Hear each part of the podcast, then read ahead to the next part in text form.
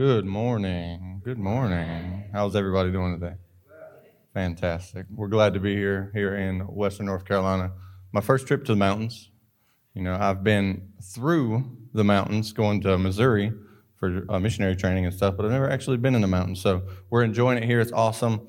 We just happen to be uh, staying right there by where the fireworks were, so we were got to see the fireworks. That's awesome. God has just provided again and again for us in spite of what the nation is going through, in spite of what people seem to be going through, and in spite of what we're going through, He just continues to bless and pour out His Spirit on us and just to help us.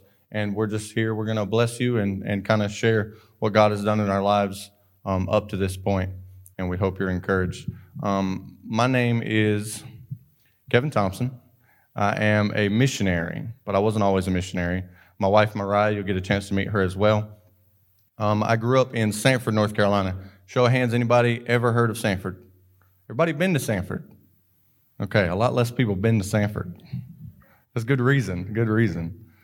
But Sanford is what I call home. Um, I spent a good portion of my life there, and it's where I fell into sin most. Um, I grew up in a Christian home. It was broken. My, my family was divorced when I was a small child. But my mom, she loved the Lord. She loved the Lord with all her heart. And she got breast cancer when I was just a baby. And so she wanted me more than anything to come to faith in Christ, as most praying parents and grandparents do. They want their children and their grandchildren to come to faith in Christ, to love Christ, and to come into eternity with them. But my mom, she was zealous she was pushy, if you will. And I love my mother. Um, she's gone to be with the Lord, but she she just knew what she wanted me to do with my life, and I could not handle it. And I had a real Jonah experience in it. At 12 years old, I began to use drugs and alcohol. Um, by 15, I was a full blown alcoholic, and my life was radically out of control. Bad relationships, that is really what comes with it. Obviously, lying and stealing, those are side effects of addiction, lying and stealing. I was habitual. It's the life that I had chosen. You couldn't talk me out of it. My life was radically out of control. At 22 years old, I moved 2,742 miles from front door to front door to get away from Jesus. How many know that doesn't work?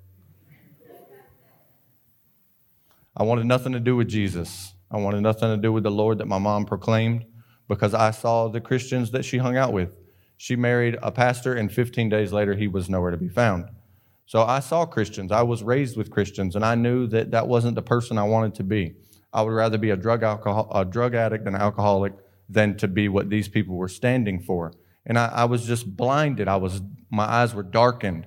It says, The prince of the power of the air has blinded their eyes so they cannot see. And that was me in a nutshell. I was blinded from it. Well, my mother, she passed away in 2014, and she never saw me come to faith. She never saw me come to faith. I had moved to California. I was getting worse and worse and worse, getting involved in all kinds of gang activity and things. My life was radically out of control. She passed away at 2014, and I come back to North Carolina. Okay, I come back to North Carolina, and I met with her pastor. They were having a memorial service, and he told me of Jesus, and he talked about her service and what they were going to be doing.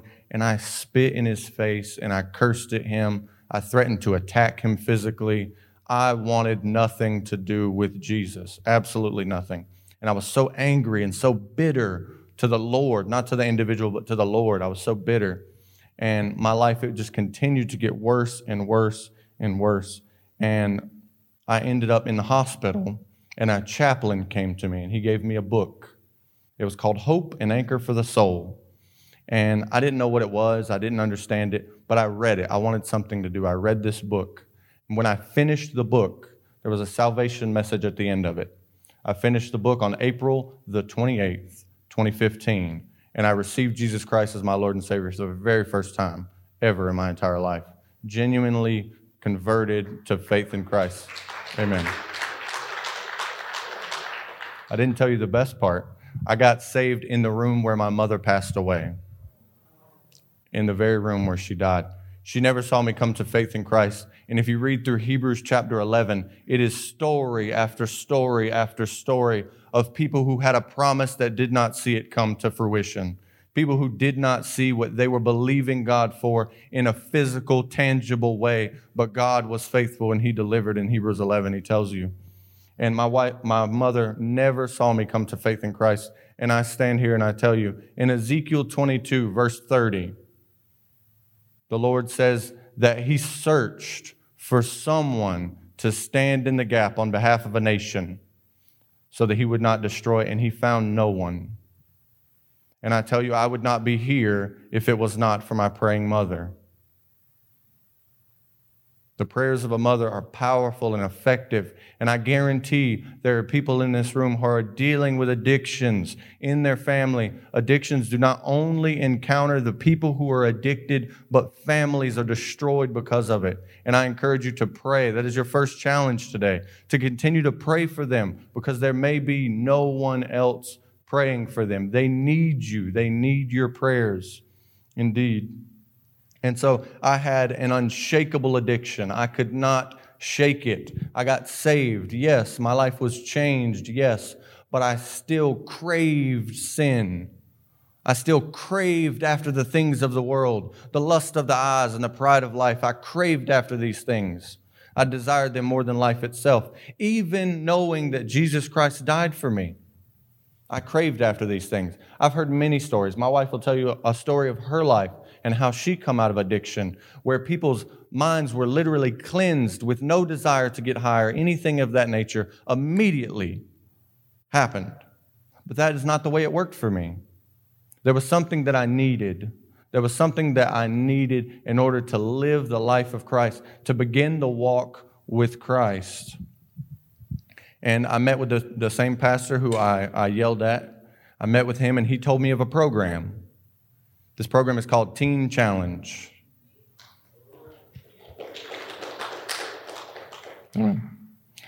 He told me about Teen Challenge. Teen Challenge, I went to Sandhills Adult and Teen Challenge out in Carthage, North Carolina with Sal DeBianca, not here in Smoky Mountains, um, although I will be there tomorrow.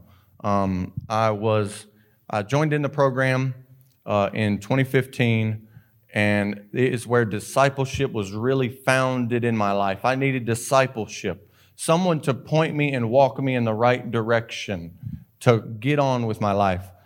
Any musical instrument up here, any of them, especially the drums, you cannot read a book and figure out how to play the drums. You need someone to sit beside you. You need to watch a video. You need someone to walk with you and to help you to understand to do these things. You cannot read a manual and learn to drive a Toyota. You need someone to teach you these things.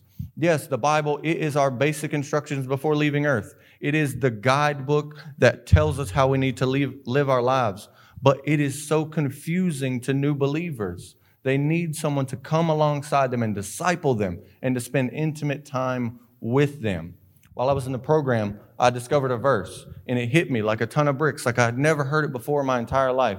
Go ye therefore and make disciples of all nations, baptizing them in the Father the Son, and the Holy Spirit, and teaching them to obey everything I've commanded you. And I'm with you to the very end of the age. Matthew 28, 19, and 20. I had never heard it before, but it said that we needed to make disciples and that we have to teach them to obey, that they're not just going to figure it out on our own. We cannot. It says in Hebrews chapter 5 that Jesus himself learned obedience through the things that he suffered. He learned obedience through the things that he suffered. We need someone to teach us these things, teach us the wisdom of God and how to apply it to our lives. And that is what it is to make disciples. I had never knew what this meant, but I saw it lived out in the Teen Challenge program before I ever read it in the Bible. I saw it lived out. I saw the fruit of it. I saw the effect of it. In church, I tell you, you cannot be effectively discipled on a Sunday morning. It is doing life with somebody, intimately doing life and going through the struggles of life that they go through with them, encouraging them and lifting them up and being with them daily. Daily is an investment. Jesus told us to pick up our cross and follow him. Paul said that I die daily. These things were people who knew what it took to make disciples. Jesus invested three and a half years in 12 men that shook the world. Three and a half years. I know people my age that aren't dedicated enough to eat a whole bag of chips at one time. a generation that truly can eat only one Pringle. These people are not dedicated to friendships and lasting relationships. It's like, like dust in the wind. We must be dedicated to see people come to faith in Christ. Yes, I challenge you to pray for your loved ones who are in addiction, but invest your time in them. Invest your time in them, yes. While I was in the Teen Challenge program, I discovered what it was to be a Christian and to make disciples. So, when I discovered that and I knew what my life was, it was radically out of control before. I needed, I was not only radically lost and radically saved, but I needed a radical example. I needed someone who could teach me to live these things out. And we see this in the Apostle Paul. The Apostle Paul. If you'll turn with me to 1 Timothy chapter 1. That was my intro. I hope you have time. No, I'm sure the pastor won't let me stay up here long.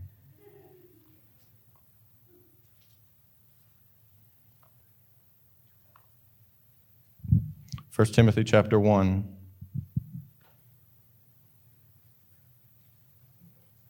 We see Paul lived out the Great Commission. Matthew 28 19 is the Great Commission, but the book of Acts is it lived out.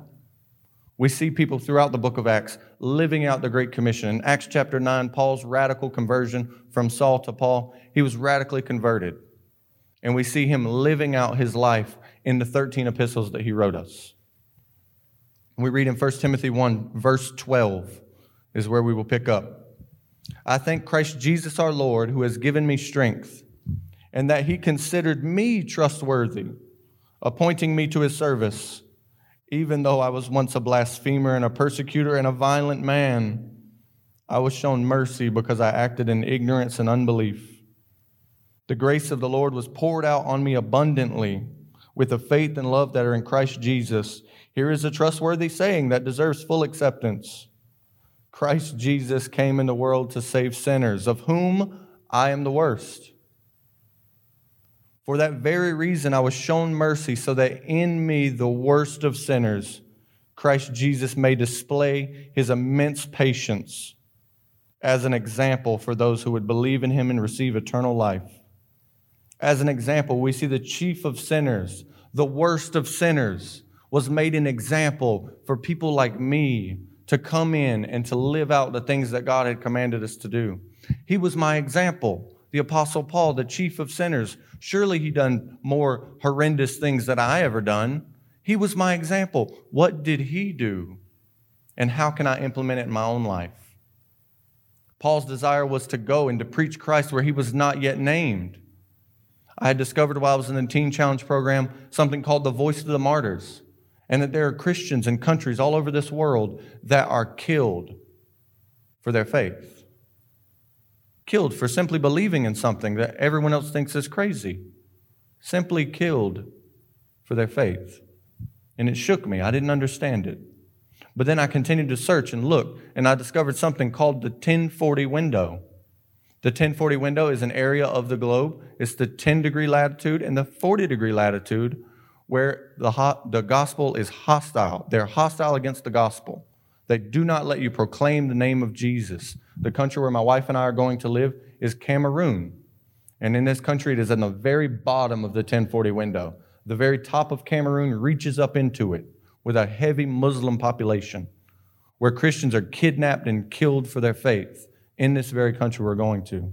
I discovered the 1040 window and I began to pray every day for a different country within the 1040 window. It includes countries like Iraq, Iran, all of China is in the 1040 window, and a large percentage of northern Africa is in it. And I began to pray every night God, what would you have me do? And I don't know if it was ignorance or obedience, but it was, Here I am, Lord, send me a willing vessel to go to the unreached people, to proclaim the name of Christ where he had not yet been known, a chief of sinner, a blasphemer, a persecutor, a violent man, to go and be willing to go. That's all it took. And I began to pray every night for these countries, and I never left the continent of Africa. My heart was stuck steadfast on the people of Africa. I could not shake them. The unreached people in Africa, there are 899 million people in Africa that don't know Jesus. You thought that was the entire population. It's not. That's just the ones that don't know Jesus. Many of them are never reached people that have never even had a chance to hear because they're violent, because they refuse to hear. They do not allow Christians to come to these places, these never reached places. My heart was stuck on the continent of Africa. And I prayed and I fasted and I said, God, where would you have me go? And He said, to wait. To wait. And I waited. I finished the program. I began to work there. I, be- I began an internship at a local church where I met my wife. I met her. She was the mission person, match made in heaven. I met her. Five months later, we were married and sent to the mission field. Shortly thereafter, within a year, we were on the field. We knew that God had called us to something greater than ourselves and we were willing to sacrifice life and limb to the ends of the earth. To the ends of the earth. God has called us to this. See, we see in the life of Paul, he said in Acts 20, 24, Acts 20, verse 24, he says that, oh, I don't have it. Oh, I do. However, I consider my life worth nothing to me. My only aim is to finish the task the Lord has given me the task of testifying to the good news of God's grace. He counted his life as nothing. He studied for years to be a Pharisee, and he counted it as nothing, as dung, disregarded it entirely, because he knew what cost it would take to see people reached for Christ. To see people reached for Christ. He knew what it would take. He said things like in 2 Corinthians 5:15 that Christ died for all, that those who live should no longer live for themselves, but for him who died for them that we should no longer live for ourselves, that we should sacrifice our lives to see people reached for Christ. That it is a daily thing, making disciples. We are called to make disciples. You have it posted on your wall right outside. Make disciples. You are a mission centered church. We make disciples. We evangelize the lost. It's on your website. Evangelism. Go out and reach your community for Christ. I love to see it when I go to a church and they are adamant about reaching the lost, adamant about reaching the lost, and willing to do whatever it takes. We are not here for financial gain. We are not here to stack up treasures on this earth, but to accomplish the purpose the Lord has given us. I'm not talking about me, I'm talking about you. God has a purpose for us to make disciples and to reach his redemptive purpose for mankind. He has a desire that all will come to Christ.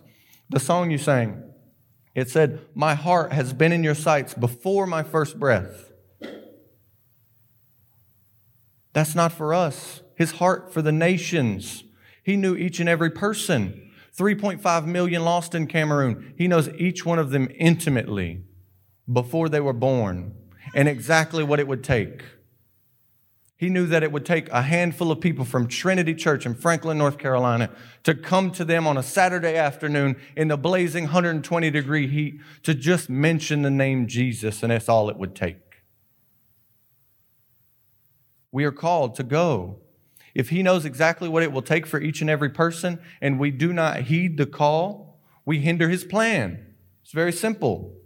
If you do not heed the call, you hinder his plan. When you are in the supermarket and God is calling you to minister to somebody, to go beside them and pray with them, even if they spit and disregard you or hate you or slander your name or anything, God knows exactly what it's going to take. And he led you in that direction for them to come to Christ. We have to obey the call that God has placed on our lives to pick up our cross. Not just as a missionary, not just as a missionary, but as a disciple. We are called to make disciples. Dietrich Bonhoeffer, famous theologian around the Nazi era, he had a quote. He said, Salvation is free, but discipleship will cost you your life. It is not a flippant task. You cannot do it when you have free time. I had a dear friend of mine I've known since since I was in my sin, in my addictions. He called me last night. As I was praying and trying to work out what I was going to say up here today, he called me in the night. He was asking for help. Me and my wife, we, we make it a point to disciple people in our community. Because if we will not disciple them here, then we should not go. If we're not adamant about doing it here, we will not do it there. If I come here and I don't tell you to make disciples, then I should not go to Africa and tell them to make disciples. We want to raise up nationals. But I had my friend, he called me last night, and he, he wanted to know how he could change his life, what he could really do to change his life. And I've done the only thing I can. I cannot fix him. I cannot change him. I just point him to the one that changed me. That's all I'm called to do. That is making a disciple. That is going alongside him and helping him and raising him up, making a disciple. We see Paul doing this throughout his life. One main text that we're going to focus on here today before we transition Acts chapter 19. If you're taking notes, I hope you really you, you take this to heart. Acts chapter 19.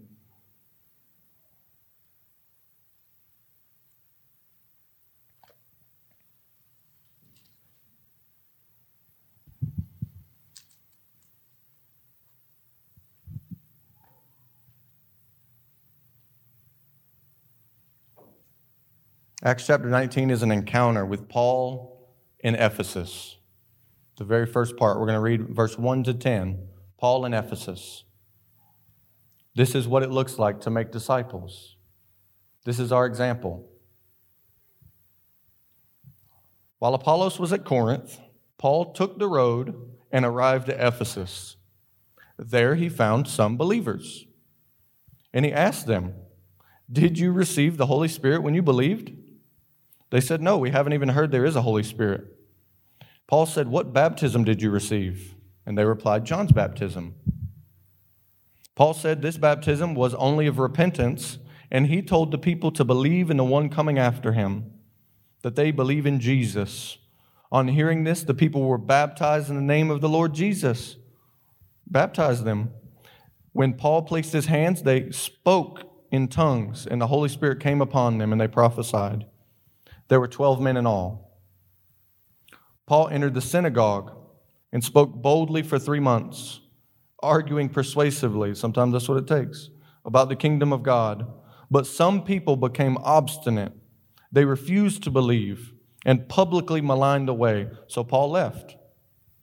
He took the disciples with him, and he had discussions daily in the lecture hall of Tyrannus. This went on for two years so that all who lived in the province of Asia heard the word of the Lord. He found some believers, asked them what they're believing, baptized them in the name of the Father, the Son, and the Holy Spirit, laid hands on them for, the, for them to receive the baptism in the Holy Spirit, empowerment for witness. He baptized them in the Holy Spirit, and then he went in to teach using these same disciples. They began to teach other people. If you want to learn something, teach it to someone else. If you really want to understand what you believe, teach it. He had them teaching people daily. These disciples had problems. People were obstinate, refusing to believe, angry. People were mad. And he had to be with these disciples, encouraging them and lifting them up and spending intimate time with them, discipling them to go through this tough season. And it got too much, and he left. The disciples weren't taking it, so he left.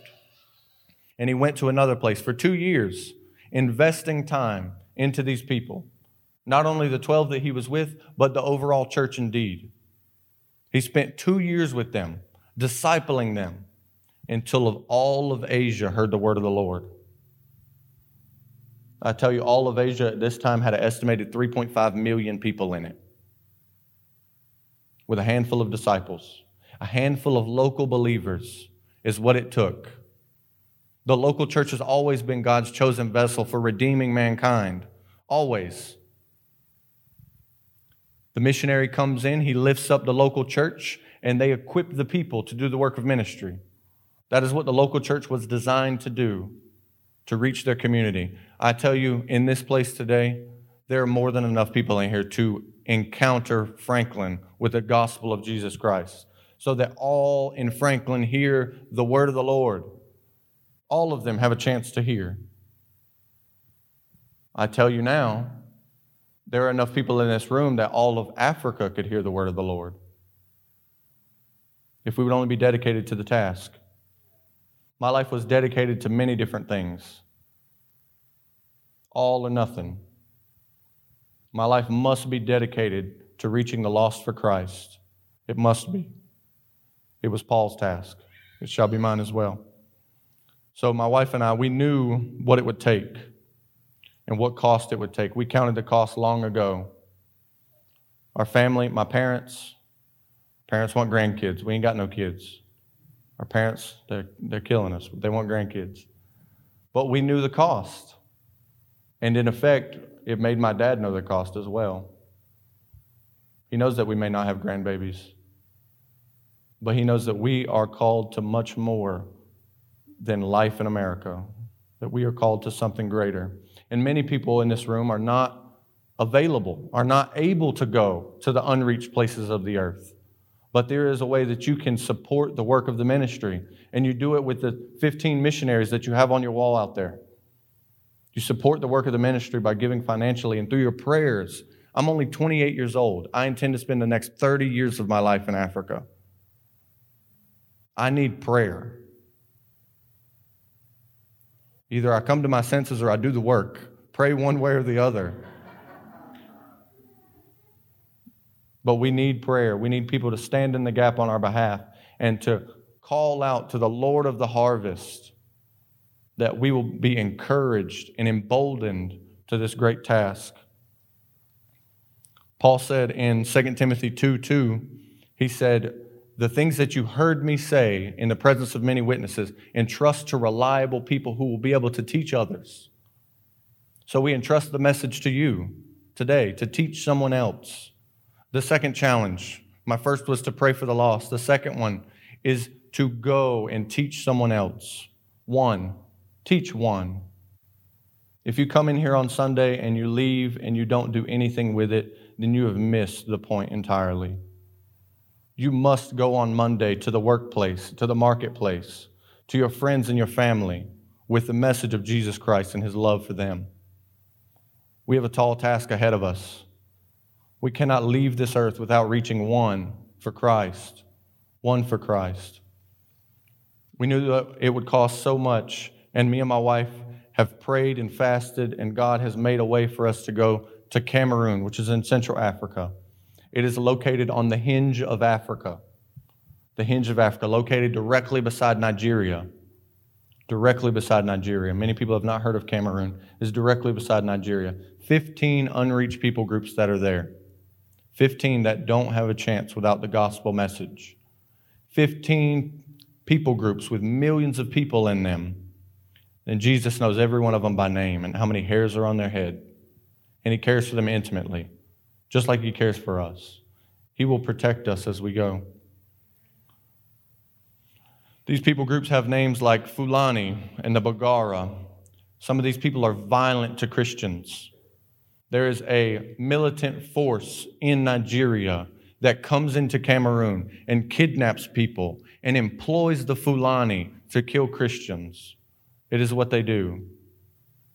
It's a heavy Muslim population up in the northern area, and it is closed right now for travel. So we pray also that the doors and windows be open for us to travel into northern Cameroon as we arrive. It's been closed now for two years that we can't travel up there because of the violence and the danger and now more because of coronavirus. But we see in Acts chapter 19 the only way that we can reach the 3.5 million people in Cameroon is to raise up the local church, to raise up those who are there to reach the people in their own culture with their own heart language. It's a French nation. Cameroon is a French nation. So we go and we train the nationals to go and to reach the people in the other 29 countries in Africa that speak French to raise them up and go and to make disciples, to perpetuate making disciples who make disciples, who make disciples, who invest their lives and give everything for the cross. AGWM, Assemblies of God World Mission, has commissioned us and sent us out on a two year period. We will be gone for two years in Cameroon, training under local missionaries so that I can stop putting my shoe in my mouth every time I speak. I need someone to teach me what I need to say. It's not like training people here in America. We have silly issues like not enough data on my phone. They have crazy issues that they're going through, and we need someone to train us, to teach us to ride the bike and go to the places no one has gone before. We need to train under them. These missionaries have been there since 2012. AGWM has sent missionaries since 1914. It is a great way to go. If you have a desire to go, AGWM is the way. They will make a way for you to get to wherever God is calling you. I don't care if it's in Africa, Asia, anywhere. God can make a way if He is calling you. You are more than capable.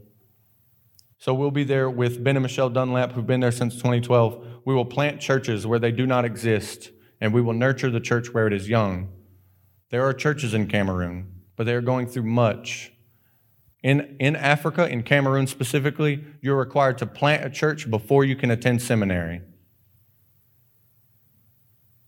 So we have to come in. When you plant a church, you become really busy and you can't go to seminary. So we'll be traveling to many churches and homes where they cannot meet in a building like this. They have to meet in a home or under a tree. And we'll train pastors to train up other leaders, to train up missionaries. We're going to work with the church. I'm a preacher, I must go where I can preach. I will go and enable and encourage and lift up the local people to go to places where we cannot go at all. When you go to certain countries in Africa with a blue passport, it is a red flag. The U.S. passport is a flag in many countries. So we have to send them because they can go to places where we are not allowed. We must train up them, much as we have trained you as well, in the value of discipleship. Teaching them one on one and in their homes. We'll teach them the principles that radically changed our lives in raising up missionaries because there's no other way to reach 899 million people. I cannot do it alone. We have to raise up those that are willing to go as well. But for us to get to Cameroon, we need support, we need partners. There's a quote in Africa. It says, If you wish to go far, no, if you wish to go fast, go alone. If you want to go fast, go by yourself. If you want to go far, go together. We need people to go with us, to encourage us along the way. 30 years is a long time. 30 years is longer than I've been alive. I need someone to encourage me and lift me up and to walk with us and to pray with us and to get us through what we're going through in Africa and even here. Coronavirus has destroyed our plans of getting to Africa by August. It cannot happen. We need people to come alongside us and encourage us through these difficult times so that we can get to where we need to be. And together we can see the greatest evangelism the world has ever seen we can see people reach that have never had a chance. We are in the last days. Time is short. Time is short. There is no greater time than now to reach those in your local community. Your next door neighbor may be called to China. We have to reach out to the people around us because God is calling them. God is inviting us to come, inviting us to partner with Him in His redemptive plan for mankind set before the foundation of the earth. That he trusts me to go. Certainly, he is calling many of you to go to your neighbor and to even the furthest parts of the earth. I thank you for your time. I thank you for letting us come and to share. We're just super encouraged to come to any church that will allow us to come and speak since we're not seasoned missionaries. We haven't been in Africa many times, only short term trips, but the long term is what we're going for. And we love it when churches invite us in to let us spend time with them, to share our heart and our passion for missions and discipleship with you. Many churches aren't hearing it at all. So we just, we love you guys. If you have any questions, we'll be at, we got a table in the back. You can take some of our information. We'd love to visit with you. Next time we come to Franklin, we'd love to be able to stay in your home, just visit with you, you know, kind of go over what we're doing and what we're going to be doing in Africa as well. We just love you guys and we thank you. Let me pray. Now have the pastor come.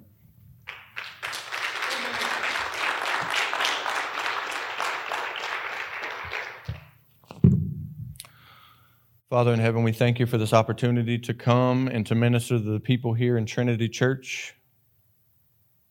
We pray that the word resonates in their hearts and it impacts their minds and it encourages them to reach out to those around them, to push past the fear of rejection, to push past the fear of isolation, to sacrifice even a little bit of time with someone we pray your Holy Spirit have your way in this place.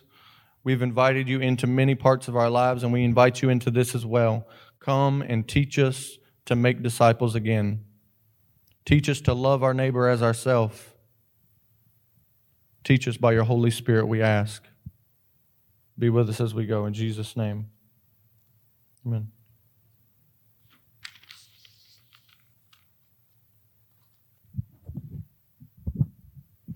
Amen. Kind of makes you want to be a part of what they're doing. Amen. Amen. Uh, I told you, Jesus is in them. Amen.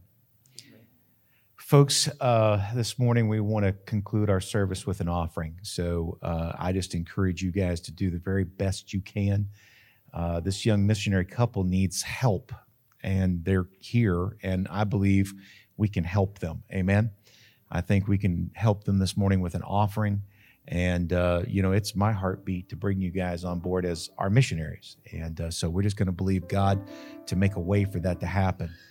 What I hear is God is pretty wealthy, and God is able to take care of any kind of financial need that we have. And so this morning, instead of doing a normal offering where we pass the plate, I'm going to ask you to prepare your offering now. And whenever we dismiss, just make a trip down here to the front. You can give your normal tithes, your normal offerings, normal mission offering, but please tuck something in for this precious couple. And I thought we were going to hear from you, Moriah. Not today. Okay. She's got a great testimony as well. Let's pray over this offering. Let's pray for them. I'm going to ask you all to stand and stretch out your hands towards them uh, as this precious couple has a long way to go, but I believe God has something very, very special for them. Father, we pray over the Thompsons, Lord. Father, we've seen their heart this morning, Lord. And it reflects your heart, Lord. And Father, we just pray, Lord, as that song says, Lord, you will make a way. The coronavirus, Lord, has thrown a monkey wrench into everything, Lord. But Father, this is what I believe. I believe you are able to work outside of the confines of what coronaviruses did to this nation and this world. So, Father, we just pray, Lord, that your blessing would be upon them, God, financially. That, Lord, you would meet every need that they have, Lord God. May it rain into their lives, Lord God, your blessing. Father, that they can't contain it, Lord. And I pray, Father, that you would hurry them onto the mission field, Lord, because they need to be there. And I pray over their travels, I pray over their health. Lord, keep them healthy, Father. And I pray over this offering, Lord, that we are about to receive. I pray that you'll bless it. It will meet the needs not only of this local assembly, but Father, that it'll meet the needs of all the missionaries we support, Father God. I pray, Father, that there would never be a shortfall. And as always, Lord, I pray this help us to focus on what's important. And it's not buildings, Father God, it's not property, but it's people. Help us to ever be about people. In Jesus' name we pray. Amen and amen. God bless you, folks. I pray you love on this young couple, get to know them. They are very, very special. Amen. If you have an offering, you can just come drop it right here in the offering plate. God bless you this morning.